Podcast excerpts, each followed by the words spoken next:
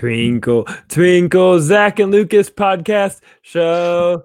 How I wonder what you are up above the internet so high, like a beautiful podcast in the sky. Twinkle, twinkle, Lucas and Zack podcast show. I don't remember the last line of this song. I was sort of hoping you were going to sing Frank Sinatra because we are talking about a New York movie, but um, yeah, no, that was good. Uh, welcome into what I believe is episode 25 of our podcast, continuing the Tony Scott and Denzel Washington run. With um, we are now going underground into the subway for the taking of Pelham One Two Three. But we have a couple of pieces of business first. it's actually a train noise. There had to been a train song. What am I doing with my life? I should have had a better song. A There's definitely a song, some song? like train drops to Jupiter by train. Wood, Woody Guthrie has to have a song about trains or something. Yeah. it's okay. I'll come up with the plane songs for next month. We do have a little bit of business to do first. I was reminded by our producer that we have emails to read, um, and I'm very bad at checking the account, which is all my fault. Mostly because I don't think I ever gave Zack the password. Um, I'm very unaware of our internet presence in general, so it's okay. hey, we're actually kind of blowing up right now. I don't know if you know this. I was looking at the stats. I haven't been looking them up. We had we're coming off some of our best weeks. You know, nearly 40 listens a week, and you know, Wait. our Crazy. I thought we peaked at Tom Hanks. No, we're actually, we're, and we're having, you know, every week is we're getting like um, not only the newest podcast, but also like five to six other podcasts getting multiple views a week. So we're doing pretty good right now. But let us go to the emails. We have uh, a first email from Mr. Michael Campbell. Uh, the subject line is episode titles, and the email reads thus. Hi guys, it's your biggest fan, Michael here. Just wanted to bring something uh, something up to you. It is regarding the titles of your episodes. I feel like they can be more professional, aesthetically pleasing, and help get more views than the four you get. Wow, our biggest fan taking shots at us already. Yeah. I mean, I this think is you producer Michael Campbell, so he's allowed to give us some advice. I think you should number them. Numbering your episodes is never bad unless people know the order in which you release them.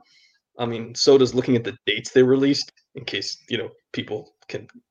It also doesn't matter. It's not like we have this deep lore in the show that you have to follow. In fact, in fact, actually, in some ways, listening to them out of order might be helpful because Zack will often reference things that haven't been talked about. um, and let's also, if people see that you have on to say episode number tweaks, then they know that you guys have been doing this for a while and are somewhat experienced or not experienced. We're terrible. And for the final reason, how are you going to have a brand that sells mugs, t-shirts, and condoms, but not even have the name of your podcast in the title of your episode? Big missed opportunity, methinks. I blame Paul Yoyama. He told me to take it out of the title of the episode. Um, so, Michael, can you please write Paul? I'll give you his email. And um, I Yeah. also take out the episode. Why? It's the name of the show. You already know what you're looking at. Who are you? Anyway, that's all for today, guys. I hope you hear my advice and at least consider it. That's all I ask. Keep on being you. Your personalities are so rocking. Love, Michael. Um, you know, some good, helpful advice. We love you too, Michael. Um, and then You a second, Added with everything he said. um, there's a second email, no subject line, so you know, potentially could be spam. We don't know if it's actually the real Michael Campbell. Hey guys, Michael here. Saw your call for family rankings and decided to grant you wish for the twist. I will rank a family from least annoying to most annoying, but it won't be mine. It will be Zack's. So Zack, Yeah. Zack, how are you. I feel like I'm a part of the Fullerford household. The way they've taken me in and helped me grow show, has shaped who I am today, and I will be forever grateful. I think I've good rest of them as people, so without further ado, here are my rankings. This will be least annoying first, and the people will get more annoying as we go down. So, least annoying, Sarah, obviously. She's the mother of Theo. That grants her immunity. She's also the reason Theo will grow up a Cavs fan, and though it may be delayed, it will be it will be a LeBron stan. LeBron's not even going to be playing in his life. LeBron's going to be like being a Wilt Chamberlain fan to Theo. Um, number seven. So this is again still in the least anno- annoying uh, group. Gertrude, like Zack said, just chill, minds her own business. Good cat. Good cat. Uh, number six, Zack's mom, good babysitter, will watch movies with you, has settled into the grandma mode nicely, is not Marie from Everybody Loves Raymond, so that's always a plus. Wait, how do we jump to number? Oh, we're going down. I'm like, Yeah, how yeah, of- Wait, yeah. what eight family members is here? I don't know. Okay. Here's eight ranked. Number five, Theo. Obviously, Theo is the chosen child, chosen child, but that's just it. He's still a child. And as Zack once said about the students he teaches, fuck them kids. it's not Theo's fault. He's a baby. His destiny, his destiny is beyond winning this list. Number four, Zack. This feels right. He's a fun hang, can talk to him, but also Loki weirds you out a bit. I thought it was going to be like number one. So um, would be lower on this list if he didn't have so much flannel. Needs a nice little blankie to use while cuddling up on the couch. Zack's flannel. Need a tablecloth. Zack's flannel. It's just so much that it's overwhelming. Yeah, I'm in a sweater right now with a nice long cough tea stain from this. Morning. And I am wearing much better class. This is like I was reading the comments of my, my class Google Meets, and it says, "Mr. Ford, did you realize you spilled tea all over yourself?" and my response was, "Ah, no." It's like really long. Number three, other cat. Morton. Number two, Zack's brother. As I'm sure you're aware, he recently got Letterboxd, and the way he's been using it is really just a microcosm of how he lives his life, which is to say, it's to no one's surprise he's the second most annoying person of the Fullerford family. I agree. His Letterboxd is, is miserable to watch. he is, he, I believe you showed it to me, and he has some really extreme views. Every movie is a five or a one. There's well, no. He also did the notorious not realizing the difference between like rating a movie and putting in your diary, and marked five thousand movies as watched on December first. Oh. And now to our number one. It could only be this person. It is, of course, Zack's sister. First of all, that's right. First of all, she doesn't even have a Letterboxd account or watch movies. And because of this, she doesn't pull her weight when it comes to paying for a streaming service that we can all share. You just cannot talk to this woman. And also, I'm kind of afraid she might accidentally kill someone yeah, How do you think of Michael's ranking? Um, it, it's right for. I think I'm a little high. Um, Are you saying you don't low key weird people out? And, and I think he's been very generous to my mom. Is he being um, generous to no, I think I, I, think I should be lower in this. I think I high key weird people. Oh, you're out. more annoying. Oh, okay. Yeah. yeah. I feel I should have rated myself. Anyway, guys, that's my ranking. Hope you enjoyed. Love, Michael. Hey, Lucas, you gotta say your family and get Michael Gnome so he can rank your family next. No.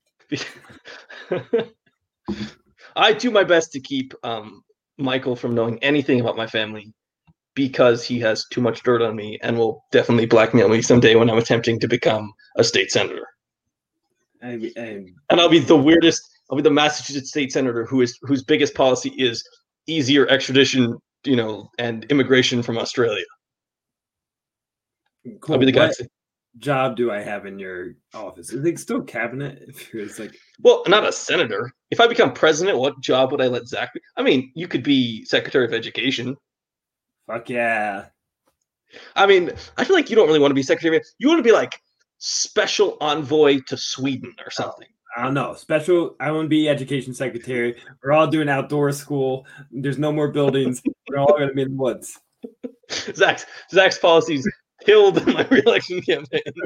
We're gonna teach them trades like the good old days. They're all gonna learn how to change a tire instead of do math. Zack's like, Zack's like, you guys are gonna get really good at digging ditches. and just gonna be holes around the whole country. We're all gonna be digging holes until they find me that treasure. Zack's also gonna be like, um, and you're gonna get really good at raking my yard and you know gardening if I want to grow a garden.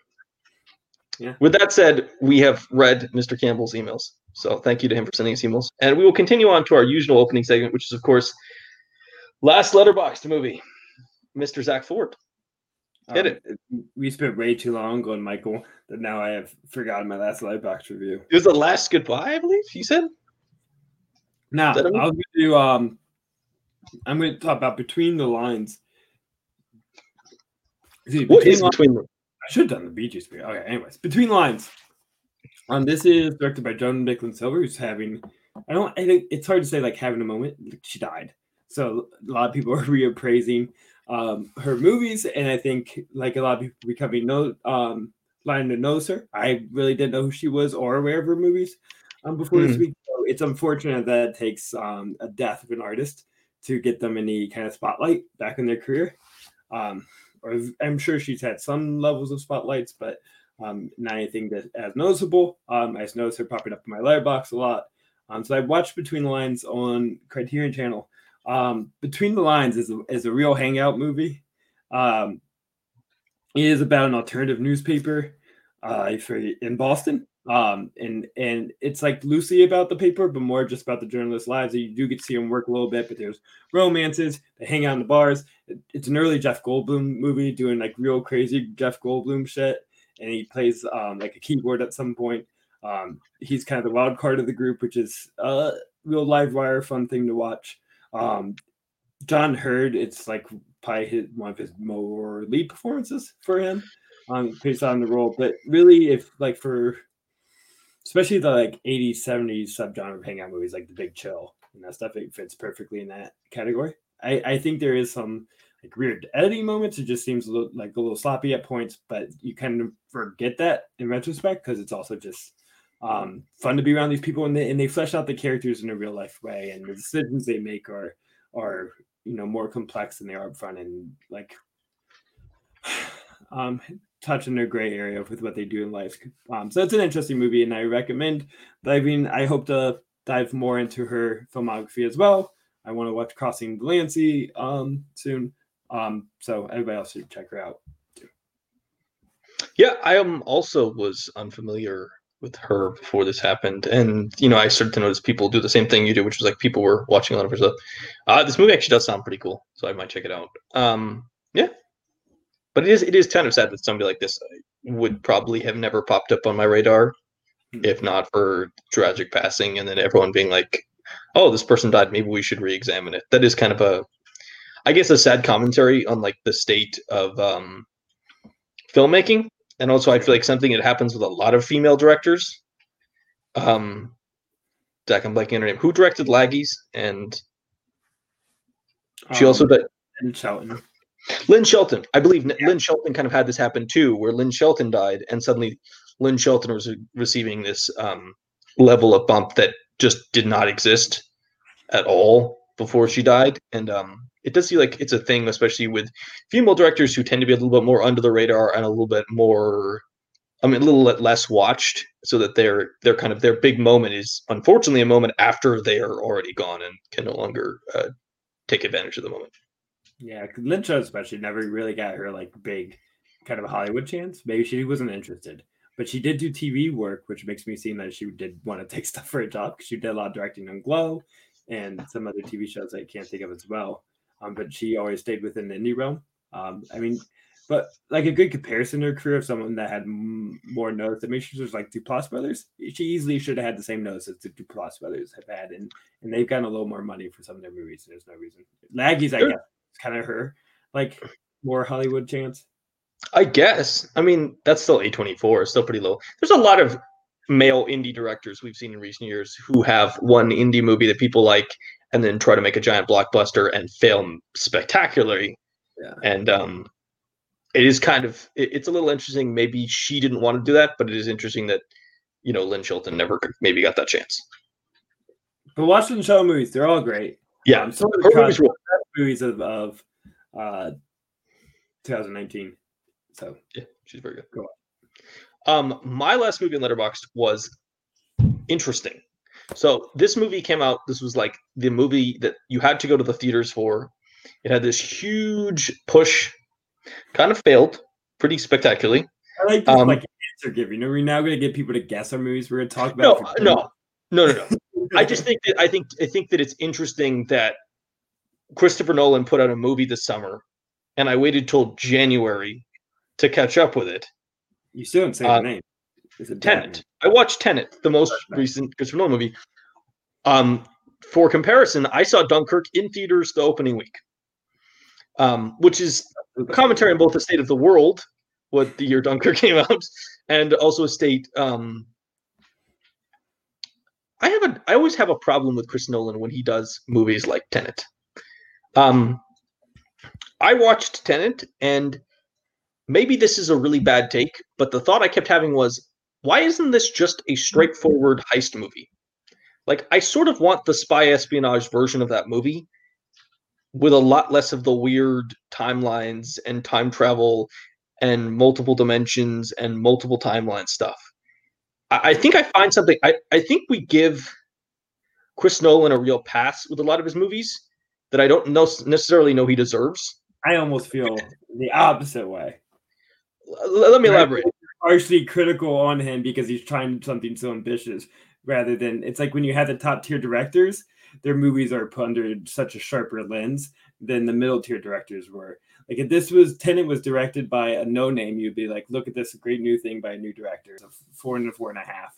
But because he's such a big name, you're like so much easier to be harsh on him. I don't think it's about. I don't think my criticism is about Nolan's stature. I think my criticism is that if you make a movie that I have to go read a bunch of Reddit pages and Wikipedia pages to try to understand, then maybe your movie just isn't very good.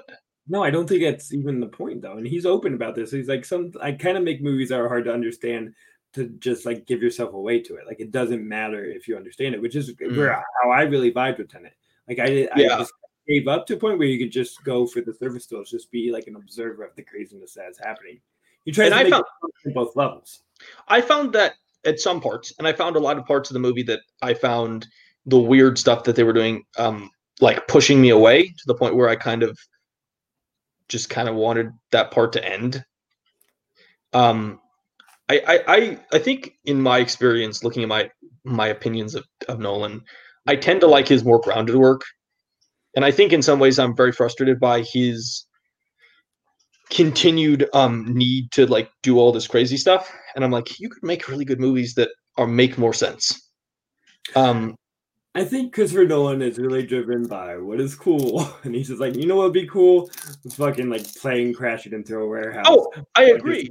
And that's it. I like Cook Nolan trying to try and do cool shit. You could do the the thing is you could do the cool shit, the plane crashing and stuff, all that cool shit in a straightforward spy espionage heist movie. I kind of wanted to see that movie rather than the weird timeline stuff like I feel like a lot of the time travel actually actively detracted from my enjoyment of the movie to the point where like there's the initial shock value of realizing oh it's two versions of the same character which is then which I think works but then there's the moments where like they spend too much time focused on it and I'm just like bored and then I think the third act is a kind of a bizarre um that's the hardest part to keep track of that well, it's not even just that. Is that I am just genuinely confused why they ended up in some kind of weird sci-fi battle sequence that looks like it should be from a Liam Hemsworth movie. Like I, I don't understand. Like that that like it's not bad, but I, I genuinely. It's pretty similar to the end of Inception. Inception's the same way. This kind of like vast landscape where just like a lot of shit's going yeah. On. Yeah. I just I, I'm I'm also relatively critical of Inception. I think I have a lot of similar problems with it. Um, yeah, so I caught up on Tenet. I think it was really interesting. It did take me as long as it did, and I think that's some ways a commentary on Tenet and um, what Nolan is going for. I'm interested to see. I'm like, he's a director. I'm always interested to see what he does next.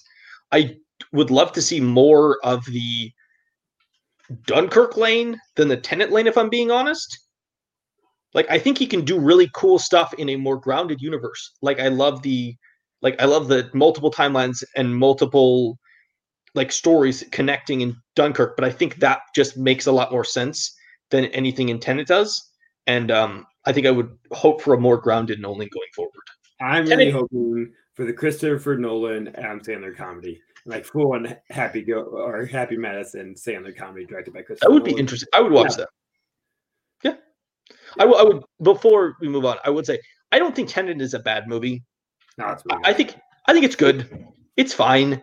Um, I do think there's a lot of that movie that they're going to enjoy. It's very like inconsistent. There are moments you really enjoy. I think there are moments where I'm bored and kind of like confused. I know why you didn't like it. I can tell you. It's because you didn't watch it in a wonderful VR headset like special, special guys on this podcast. I mean, that may be true. I do wonder what it'd be like in theaters. Um, that's definitely a hard movie to focus on. Like you know, not in a theater with potential distractions. Really. Um, yeah, Tenet. It's a movie that came out last year, and um, if we didn't see it in the theaters, it was supposedly the end of cinema going as we know it. And it. I like you, Chris Nolan, but that was a, a weird. It was a weird take for Chris Nolan to really push the theater experience in July and August. They really, this could be coming out this summer. There's no reason they could have waited a year. Yeah, yeah I, honestly, I, I do honestly wonder if Chris Nolan would have gotten better returns on his movie if he'd waited a year. If he'd pushed it back like Bond and Black Widow and all those other big movies, and not And tried to force it into it. the middle of a pandemic. And I think a lot of negativity comes out because there's just so much pressure put upon this to be like the savior of movies. It got hyped so highly hyped before it because it was. the Well, it's also it was that- the only movie coming out, and that means that every person was going to be critically going over that movie more than any other. And in some ways, this movie may have just benefited more from more people watching it while really happy about the state of movies. So, I think just beyond the the movie being okay, I think that um, his push around it was kind of uh, pretty uninformed and kind of dangerous. And I think does kind of deserve some criticism for how heavily he was pushing uh, a dangerous in theater experience in quite a bad time for the world. And like Chris Nolan, maybe next time we think about um, how important things are, like I'm sorry, theater experience is not as important as people's lives, and you focused a lot on how important the theater experience was, and you've continued to do this with the HBO Max stuff, and it's like at some point, it's like, you know, read the room. Have you have you looked around the world? Uh, the theater experience is basically irrelevant compared to the actual bad things going on right now. Yeah, in in some ways, um, lot of Steve McQueen interviews recently, as he's promoting Small Axe and his kind of decision to do Small Axe, he just has a very realistic point of view, and it's kind of refreshing to hear. It's like, yeah, Yeah. like I love the theatrical experience, but like I also have to like work with the times, and I have to meet people where they are. And, Well, he had the the Atlantic. I read the Atlantic uh, interview with David Sims, and he was talking about how, yeah, of course he'd want it in the theater, but the way he made it allowed it the most people to see it. Which it sort of at the end of the day, if you're a filmmaker, don't you just want the most people to see your movie? And you know, Steve McQueen got his movie to play on the BBC, and it's on Amazon Prime for everyone to go watch. So I feel like in the end, a bunch of people are going to get to watch it, which is a positive. I think just a combination of idealism of like, yeah, this is the dream, and I will like push my movies to keep being in theatrical release, but like with a little bit of realism and flexibility when necessary. Yeah.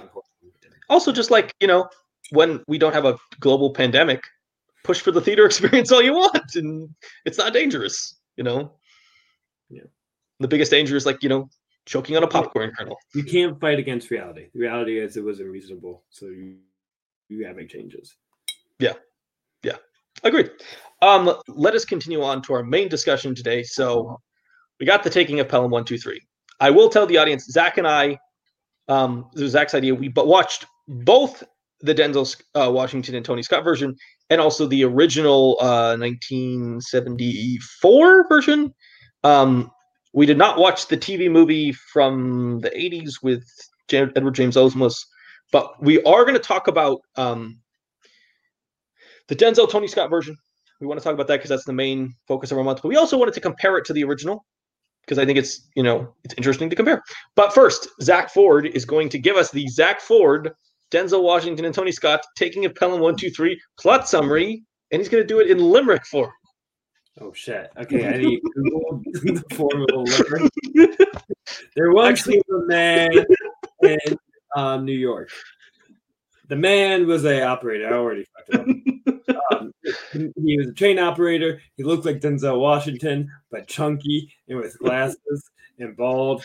Uh, the, probably the best form of Denzel. if I can relate to him, it's the first time I don't feel like he's better than me. I was like, I, I, I'm one of you, Denzel. Also, I'm not quite chunky, but I'm getting there. Um, We're, hey, it's COVID time. We're all getting there. Um, he was a train operator, um, but he really should be like a, a big shot train man. That that's his actual um, official title, big shot train man. But he was accepting bribes. Just who knew all these like train business crimes that could happen? Accepting bribes from Japanese um, train makers to pick their train. Um, he may or may, I think he actually did say he ended up doing it. Um, but we're gonna pick the train anyways. But because of that, he kind of got um, like demoted um, while I was under investigation to just being the like dispatch person or whatever his job was. Um, more ground level organizing the trains. I don't know. They're really into like train operations. Like it's a very severe job and very important. Really, like you're just like making sure the trains get to different places in New York. Okay. Anyways, uh, a train gets hijacked by John Travolta's goatee and um, his group group of hoodlums, and um, they contact uh, or the, the dispatch Denzel gets a hold of John Travolta. The, John, John Travolta just decides like this is my guy. It's the only person I'm going to talk to.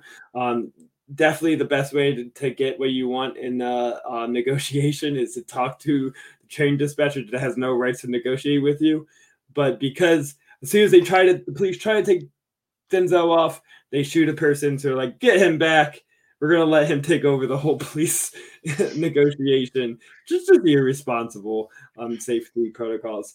Um, and I don't know, you negotiate shit, and they try to give money to the John Travolta's goatee, and um, a lot of people get shot on this train. There's a computer getting Wi-Fi for some reason in the middle of the thing, and I don't feel like that technology didn't exist in 2009. I'm very confused about this. Um, so they're watching everyone on there. That's how they identified who the people were on the train. Um, somehow, I don't remember the last half hour of the movie. Denzel like chases them down and he shoots John Travolta off a bridge. I skipped an hour, but you can skip an hour in the movie. Just fast forward. It's okay. Wow, Zack taking shots. Um, I do think this has a lot of the Tony Scottness to it, like all the Denzel sitting at a mic talking to somebody and looking up at a big board that shows us where all the trains are and how to do all the things. Like that's just Yeah, very Tony Scott. Just like Deja Vu. It is really like deja vu. Um, and it also has a lot of like the the flashiness and the jump cuts and the the loud music and the like the beat. They do a lot of um a lot of using of beat to set momentum and tension is like a really big thing that Tony Scott seems to appreciate in his movies. connecting Pelham, um, Deja Vu, and Crimson Tide is that it's really creating action and tension out of kind of static moments. Mhm. Nothing- I mean, Unstoppable goes very opposite the way the whole thing is kinetic and about motion, but it- everything's kind of still like all the action and suspense in Pelham comes from phone calls. It's just people Yeah. talking with walkies, you know, for the whole time, and that's where the suspense comes from. It's all You know, timing. this conversation. It's action through dialogue, like we are saying from the tide. That's what this movie kind of works too. It's action suspense through that conversation. Yeah, it's also kind of like the it's like Crimson Crimson Tide. It it buys into this idea that the only way for this tough situation to be resolved is for all these individual and um, potentially self-serving in like people to work together, even if they they have the same overall goal, but their underlying goals, their motivations, their you know level of commitment may be different, and that's why you know, and then the added um, time crunch put in place by Travolta really kind of elevates it and forces, you know, Denzel's talking to this guy and he's talking to the hostage negotiator and how they get the money and they're talking to the mayor and they're trying to this person and that person. And like that's kind of similar to what happens in Crimson Tide where they're trying to, you know, the communication between all the different um, divisions on the submarine. Yeah, the time crunch, yeah, is the the structure he uses, I think, the most to create the suspense. But also, I don't feel like that time structure exists for any reason other than just a reason to create um tense tension. Um, because like, why? Why does the time matter, John Travolta? Why? Why do you care? Is it just a power play? But really, it just seems like bad negotiation strategy. You're being so strict, but don't you want the money? Actually, I I disagree. I think that the time crunch is put in there specifically so it puts the um the larger entities of government on their toes and weakens because government is most functional when a lot of different people can all share their ideas and pool and come to the best solution. If you knock them to an hour crunch, you prevent them from functioning the way that they I want to function. That makes sense. However, um, when your punishment is I'm going to kill somebody every one minute you're late, you're going to run out of people, and then you lost all your negotiations. I don't know if you noticed this. John Travolta, hour you're late. I don't know if you know this. John Travolta, sort of crazy, maybe a little Yeah. wacko. I mean that this is like I think the like advantage of this movie compared to the original, but also hurts the movie at the same time because I think watching John Travolta go wacko is the primary entertainment of this movie. Oh, him yeah. saying crazy shit, him just like, talking about the one like teenager on board and saying, I don't know, he wears skateboarding clothes, he pulls it off. It's great. His And, like, his dialogue is so good. moment. It's really good. He just says crazy things. It's fun, but also I feel like because he's running on this um, chaotic momentum, um, I have no idea what he's really trying to get at or like his motivation or what he's doing. He's just a madman, and that's that's the whole thing. Rather, it doesn't seem believable. He doesn't seem calculated enough or intelligent enough to like pull it off because he's kind of just controlled by his impulses. I mean, he also they sort of set him up as kind of like a massive um narcissistic, you know, Yeah. overuser Wall Street guy. I do think if when you come to the villain, Travolta is way more interesting than the villain in the original movie. I don't Yeah, know if he's I think, I don't know if he's better than the villain in the original movie, but um, he is he is chewing the series. He is devouring it and feasting on it, and like he is going to town, and it is really fun to watch. But yes, I do think it does knock his character a bit because you don't, and maybe that's the point is that the character is so unpredictable and so unknowable that it makes Denzel being able to pick up small details in the phone message, in the, in the discussion, and the talking to him more interesting. But he is definitely like he doesn't seem like a professional. He seems like a mad. You want to watch the world burn. He does have the attitude of like the Joker or some kind of terrorist whose eventual aim is not to gain something financial or something valuable, but rather to just blow up the entire thing or destroy property or cause like a like he does seem more like the person that rather than getting all that money and then keeping it and then you know doing something with it he does seem a little bit more like the guy who would be like i'm going to get all this money and then burn it so like the city just can't have it No, he's kind of like the villain in Tenet. That's well, but I'm going to take the world down with me. And um, and he has like Yeah. moments of being really smart like his whole like oh he's getting 2k and he's put 2 million and he's putting it into stocks and then he's tanking the stock market I think they try to build it up by they really hint that he was like a stockbroker to where Yes. really was like the city burned me, so now I'm going to burn the city, does seem a Uh, little bit like that does seem revenge is definitely a part Yeah. of it. which is like fine as a motivation. It just doesn't make it believable that you can like, get away with it because you're a little more reckless, and he's like so reckless. Yeah. Um, but to compare it to the original um, done by Robert Robert Shaw in the first movie is Mhm. what I think they did. Because what is more interesting in the original is they care so much more about like the crew, like the whole crew gets a Yes. lot more notice than this does, and they all have a more interesting interplay between each other. I feel like they took all the characters, especially like Hector Elizondo and Robert Shaw, and melded them into just John Travolta. John John Travolta is Hector Elizondo's like wild card gunman and Robert Shaw put together. yeah you have a little bit of uh luis guzman as phil ramos Yeah. Just but he's a very small character but the other two guys you're yes the other two members of the crew are basically nothing yeah, Guzman's just similar just in function. Like he's just there to drive the train, but he doesn't have the like calmness that um Barn Bassam kind of brought to it. yeah yeah Awesome. Mispronounce how do you say his name?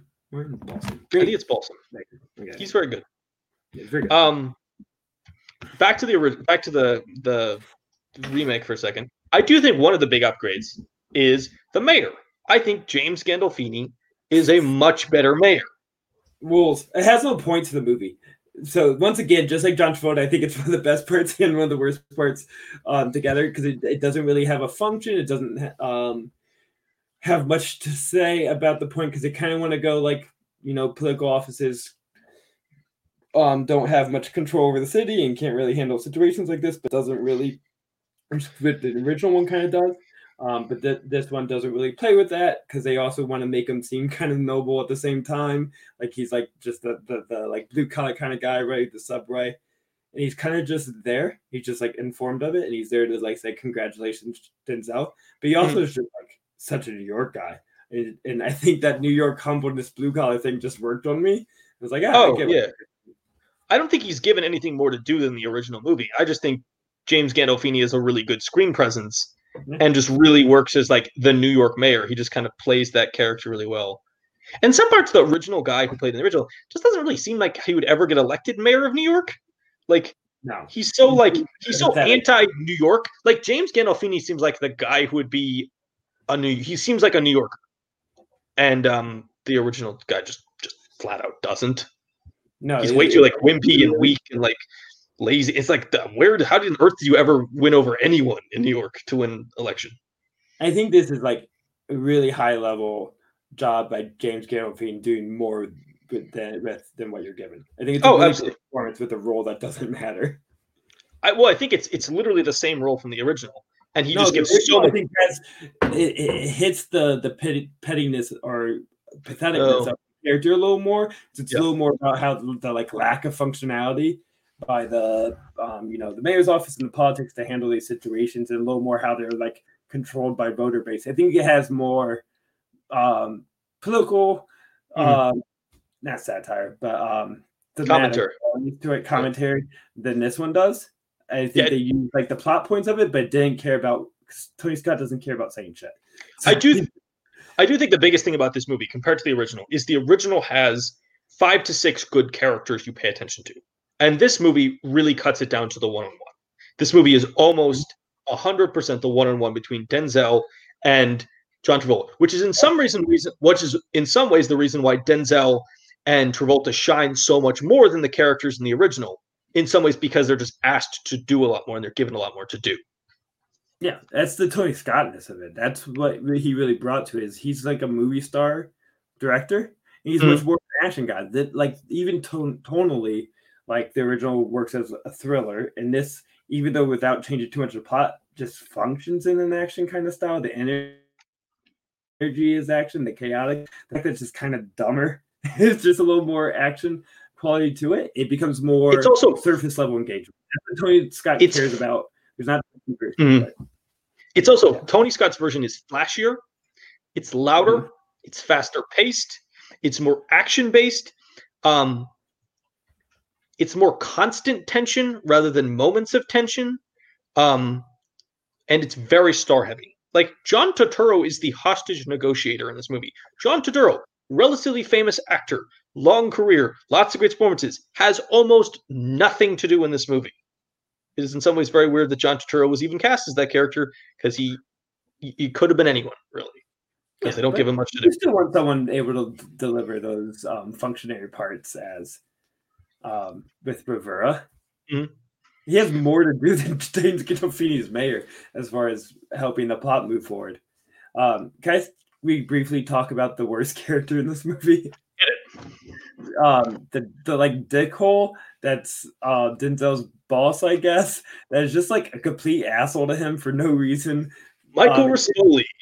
Yeah, Michael Spoli, who then kind of forgets that he's mad at him um once they're in the middle of the thing. But the first part of the He's movie, he's like starting to to like talk to this terrorist that's taking over a train that you're in charge of, and Micro is just there like badgering him Mhm. for no reason, and it, it's real bad.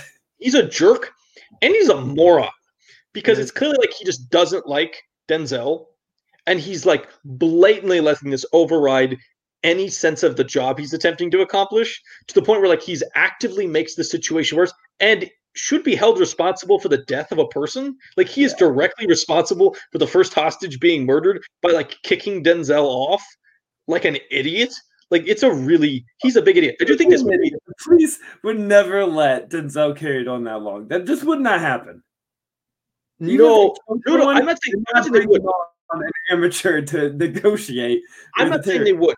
I'm not saying they would. I don't think the police would kick him away, in because they would be they would want to make sure it was okay to trans transition over to somebody else, in case the guy, you know, the the the terrorist basically decided to res- respond poorly.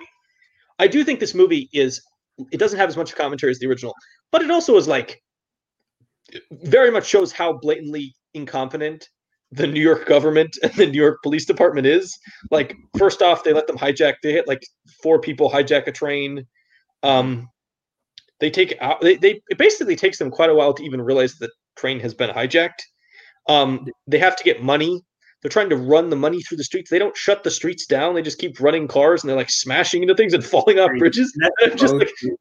I'm just like, how on, how on earth did you not just like we were locking down, you know, every single block. You could put you could send out your entire force, you could block everything. You could make that easy. And they just don't. And it's like a truly bizarre moment. And then in basically if in- Denzel is a smart, broker. John, what they could have changed because they wanted to keep that action scene from the original one, transferring the money. But it's 2009, my friend, and he was like a fucking Wall Street broker. Like he would have had some offshore account for them to transfer money that was like Yeah. It would not have been handled in cash. They just kept that physical level so they can create. I do love the weird like take this random number and multiply it times 19 and what do you get? And it's like turns out to be 10 million. It's like why don't you say 10 million? I hope he just randomly number generated three numbers. Like, okay, multiply these three numbers together. Oh, it is. There are definitely moments like that where it's like they're just so massively incompetent. And like basically, this movie, if Denzel isn't smart enough to realize it shouldn't stop there, like they would just escape. Um, let's see. I do actually think they're like they do some smart stuff in the initial conversations. Denzel starts picking up um information like in the conversations. Oh, I think he's Catholic. Oh, I think he's this. Oh, he uses these terms. Oh, I think he's the Wall Street broker because he calls people commodities.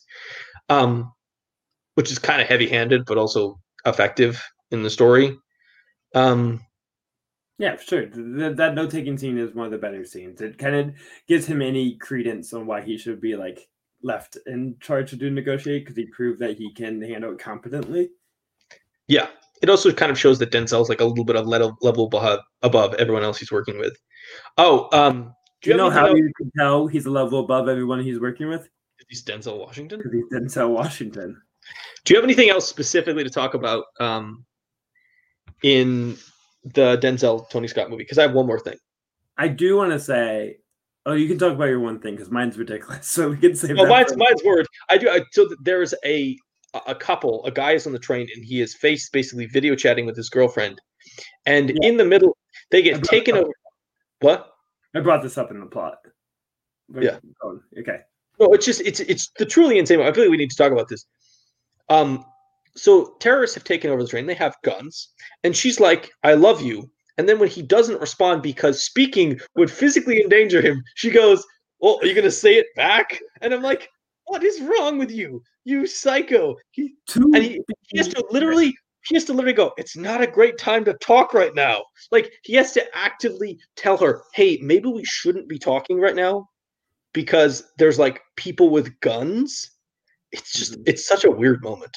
To be fair, teenagers, stupid. very stupid. She's very stupid. And function on purely like emotions on their sleeve level. Um, but also like she that character made me real sad. She was also like flashing him in the beginning of the movie. You know she didn't want to do that. She was just trying to get him to love her, and give her, her attention. It was all very depressing. well Um, did you get there's a weird line where where um after they get hijacked and he realizes that the line is still up because they have the internet he goes take the feed and put it on our website i'm just like what website do you guys have in 2000 website. I'm like, I think you guys, I, I think you've like subtly hinted to the fact you may be um like cam models and doing like sex cam. Like, it's a very weird um like side plot, like Did very just almost. Justin Hart Ginny Forever website just to commemorate their relationship. Um, but also, like, why is he even talking to her on the fucking train? You know you're gonna lose your call. Fact, you should never have a call. There's no Wi-Fi in subway strong enough for like a computer at that point. 2009, a laptop. I'm not Yeah. believing this. There's no way. Um, Yeah. you would just call them on the phone and talk to the person. Yeah, you probably should have. Yeah, it was an interesting. uh It was an interesting Where thing. they, where are they getting Wi-Fi from? There's no Wi-Fi in trains. It just does not exist. It might exist above ground, but definitely not below ground. But I don't think that no, that it would. Ha- where's the Wi-Fi signal coming from? There's none that are like within the subways. They don't have their own like routers. Oh, that's a good point. That's a good point. Yeah, and you can't like use data for that because You can't use data for it. It doesn't exist. All right, uh, well, Okay, here's what I want to talk about. So, um, I think I spent a half hour of this movie, um, considering how I would negotiate with the terrorists on the train. All right. um for both for both versions um especially but uh so the thing is they need to get power on their side. And I would say, like, time limit my ass, and they go against it. I'm like, okay, then you're not going to get money. They if they care about the money, they're going to still have to have some sort of negotiation. Killing people, sure, but like also, my thing is, you kill one person, the money is gone. It's done, and our aim is to now, you know, kill you and arrest you, and we're not even going to try to negotiate. But if you keep everyone safe, we'll give you the money, and you have a higher chance of getting out. So either you play a little bit by our rules and keep everyone safe, and Mm. we'll take as much time as it takes for us to get there. And you have a chance of getting out and running free, or you, you kill someone because you wouldn't play by our rules, and now you spend the rest of the time never getting the money. There's no chance, and you're running for your life, hoping you'll stay alive. So that's how we negotiate. I, I don't know if you know this about me, Lucas. I'm a tough ass. I'm just real a hard a Yes. hardball, as you would Yep. say. I just think I, I- I think that in any scenario like this, I think it's so easy from the outside to say how you negotiate. And I think that the truth of the matter is if you were the person stuck in the line with a crazy person waving a gun around in a cab with a bunch of people, um, I think you start giving them anything they want. Because uh, I think especially as a member of the New York government, the you would rather give them forty million dollars, a hundred million dollars, than have to deal with news coverage of um, the police butchered it and now there's 20 people dead in a train car because that's like the pr nightmare that ruins you know the entire city and then like 13 people have to 40 people have to resign um do you have anything else to say on- on just the denzel and really and tony scott version or should we move on to a comparison with the original I think I'm good. It's fine. let's talk about let's talk about the original. So, the original is directed by Joseph Sargent. Don't know him. Um, and it stars Walter Matthau in the Denzel role and uh, Robert Shaw in the John Travolta role, which is weird to say because they came first. But um, let's see. The difference is first off, um, Walter Matthau is actually the higher up at the place. He's not been demoted like Denzel, so he has a little bit more power. No, he's a police officer. No, he's a transit officer. Yeah. That's like train police, I thought. I took that as train He, police. he is a lieutenant, Zachary Garber, who is Lieutenant. um, yeah, he's train police. he's MTA police. He's trained police versus Denzel, who is a dispatcher. In John Travolta is an ex Wall Street dude who went to jail. Robert Shaw is just um, he's just like a like a mercenary, which is a less interesting backstory. Like basically everyone. The Phil Ramos character still exists of the former um, train driver who did some crime and is no longer with the, the place. That character still exists, um, but is a larger character in the original. But basically, um, yeah, it goes from being a mercenary. Uh, Robert Shaw's a mercenary. I'd rather have as a mercenary. I think it's the fact they try to give John Travolta backstory without really caring about it. It just doesn't seem believable with his actions. Well, I think that I, I think they have to give it to him because you've made um, John Travolta a much larger part of the story than Robert Shaw was. I, I think their focus on Robert Shaw's villain was more the competence. It seems more believable. He was like level headed and like could take action when necessary. Oh, he's com- he he's is much bru- more calculating. he's brutally competent. He doesn't want to. He doesn't talk to them. He basically his inner. So Travolta has conversations with Denzel where he goes on speeches and he just like talks about crazy stuff and random stuff and stuff that doesn't matter. Robert Shaw basically only talks to Walter Matthau when he's like, "Here are your orders. Here's how much time you have left." Like he is. He is not. He, he's not playing a game. Like he is telling him. He is telling him how it's going to go and um, you know what's going to happen. I think we both like the original better than the remake. And I think, but I agree- I think the remake is in some ways more fun. It is fun to watch John Travolta be crazy. honestly amazed how different they are because I wasn't expecting that. That was a pretty faithful movie, but like there's some plot wise, but just tonally, as I mentioned earlier, I think they're Oh, it's completely different. The original is like a thriller drama, and this the new one is like an action movie. thriller drama with like a sitcom last frame. It's a oh, it's a good one. they, they also like um in the original, Robert Shaw dies by putting his feet between tracks and killing himself like 30 minutes before the movie is over, electrocuting himself to death. And then, great. It's I- real shocking. It comes from nowhere. It's Oh, kind it's of a- disgusting. in a way I like. Yeah. and then the rest of the movie, the last thirty minutes, the last, the end of the of the Denzel Tony Scott version is John Travolta is dead. So it Mhm. ends with the villain, main villain being killed. In the original, it ends up being a hunt for the driver From Martin Balsam's yeah character. Yes. And this is when my favorite character comes into it, which is, of course, Lieutenant Rico Patrone, who is But wonderful. my favorite is Martin Balsam's character. So we He's meet very good. together. Lieutenant Rico Patrone, played by Oh, the, the it. all-time great. What? Martin Balsam. I keep saying Bassam. The S is after the L, and I'm gonna write this 30 times down in cursive and print. Time I'm right. All right. Lieutenant Rico Patrone is played by, of course, the legendary comedian Jerry Stiller, and I do appreciate what That's the only reason you like him. he's also really he's also his dry humor is very funny. I also like the fact that he is just short enough that he always looks like a like, like a child dressing up as a cop. And his shoulders are always like a little high. He is like shoulders a little too high. His arms are like way too long. He just has like he just has like Jerry Stiller all time great looking body. Um, but he's also very funny in this movie. There's a great moment where um, a, under a cop who's in the tunnel calls him and goes, "This guy just like got shot a bunch by a machine gun," and he goes, "Is he dead?" Just completely straight up. And then there's also moments where the guy's hiding in the tunnel, whispering, and he goes, "Speak up! I can't hear you." He's a funny He's got guy. some good lines. Got some good lines. I think he's actually a really funny does character. have more bits, just like jokes. Because there's the whole bit that starts with him, um, where they're like, uh, "The train, it's moving, it's moving." They're like, "What's moving?" And they're like, "Or is that in fucking?" I'm thinking the wrong movie. That's an unstop. No, it is that one. All right, I was worried. We also watched Unstoppable. Spoiler alert for next week. So all these trains are mixed up in my head. They're like, "It's it's on it's on the move," and every, and they're like, "What's on the move?" Like, what do you think is on the move? The only train's been taken hostage, and they have to like repeat that five times because every single person like asks, "What's on the move?" Eh, It's just it's a bit. They have good jokes. There are some good jokes. There's some good jokes. Um, But yeah, it is vastly different.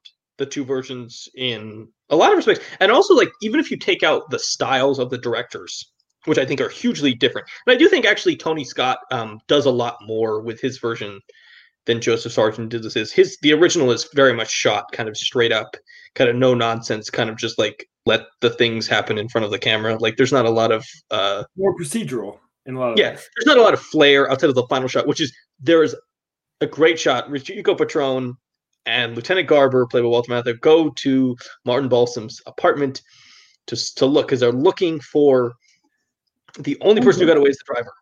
Yeah. And they look around his uh, and they look around his apartment and they don't find anything and they walk to the door and say, "Oh, we're sorry for bothering you," and they shut the door.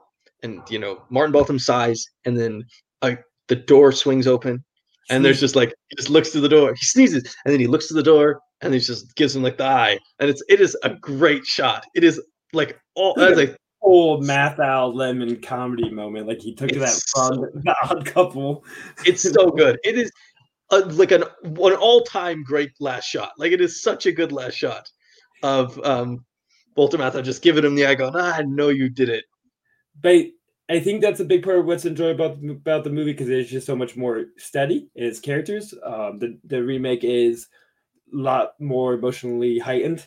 Everyone's kind of shouting and tense and upset, including John Travolta and Denzel. They're much more heightened characters. When we already talked about Robert Shaw being a more calculating villain, but so is Matthau's detective. It's just like more like steady about it. He's really calm throughout the whole thing. It's about doing his job and how he gets it.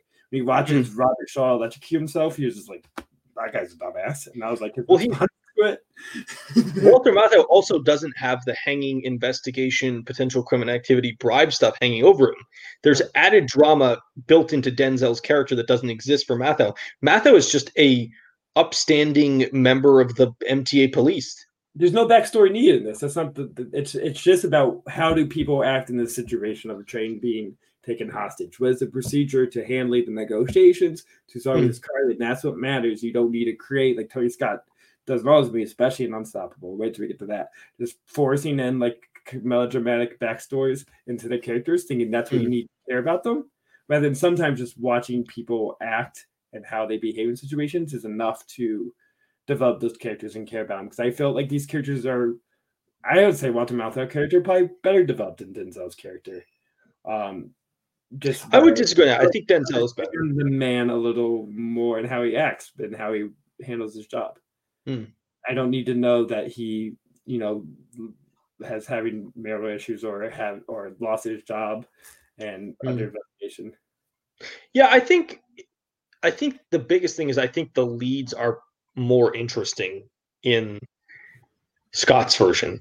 But I think that's also just such a nature of the two movies. That movie wants to focus on the two of them. And I think in some ways some of the best parts of the original is that they really give time and moments for these like supporting characters to like there's so many really great um like classic New York actors in that one that are just really have like really good bits because they're just like they're just like the classic New York character actor. They've got kind of a funny voice and they got kind of a look. Like um Bill Cobb is one of the people in it, and you know Who's Bill Cobb in this? he's that guy. He's one of the guys on the train, I believe. Oh, okay. Um, I, I, just don't know what young Bill Cobb looks like. I only know old Bill Cobb. I know. I uh, know. I, I don't think I knew him either. I just saw him and I was like, I feel like that's all I got. Airbud coach Bill Cobb. He's really good at teaching dogs how to play basketball. yeah, he's just one. Martin Balsam is like a character you just don't get in the remake. Um, Victor Elizondo's like sleazeball, asshole wildcard gunman, um, as well, who's like unidentifiable as young Hector Elizondo. But that one you don't get. You don't. You kind of have the wildcard gunman in the new one, but they spend like two minutes on him at the beginning. but his only characteristic is he's an idiot who may pull the trigger too fast. Like that's his only in the new version. That's the only characteristic. In the old version, he's more of the person that thinks he like he should be in charge. Like he is. He's gonna. Yeah, there's a little extra to him that makes you wonder, like th- that gives you a reason to understand why he just might start mouthing off and you know he's pissing off you know Robert Shaw and like why he would do that. There's just a, I think in some ways there's just there's more characters and they give a little bit more time to them, which really works in uh, a lot of ways. Just like it gives them a little bit of um, a bit bitter breath with the movie. You know, that's kind of what you want. The you know the the for better or for worse, you know, Tony Scott's version is just i it's a two hander really.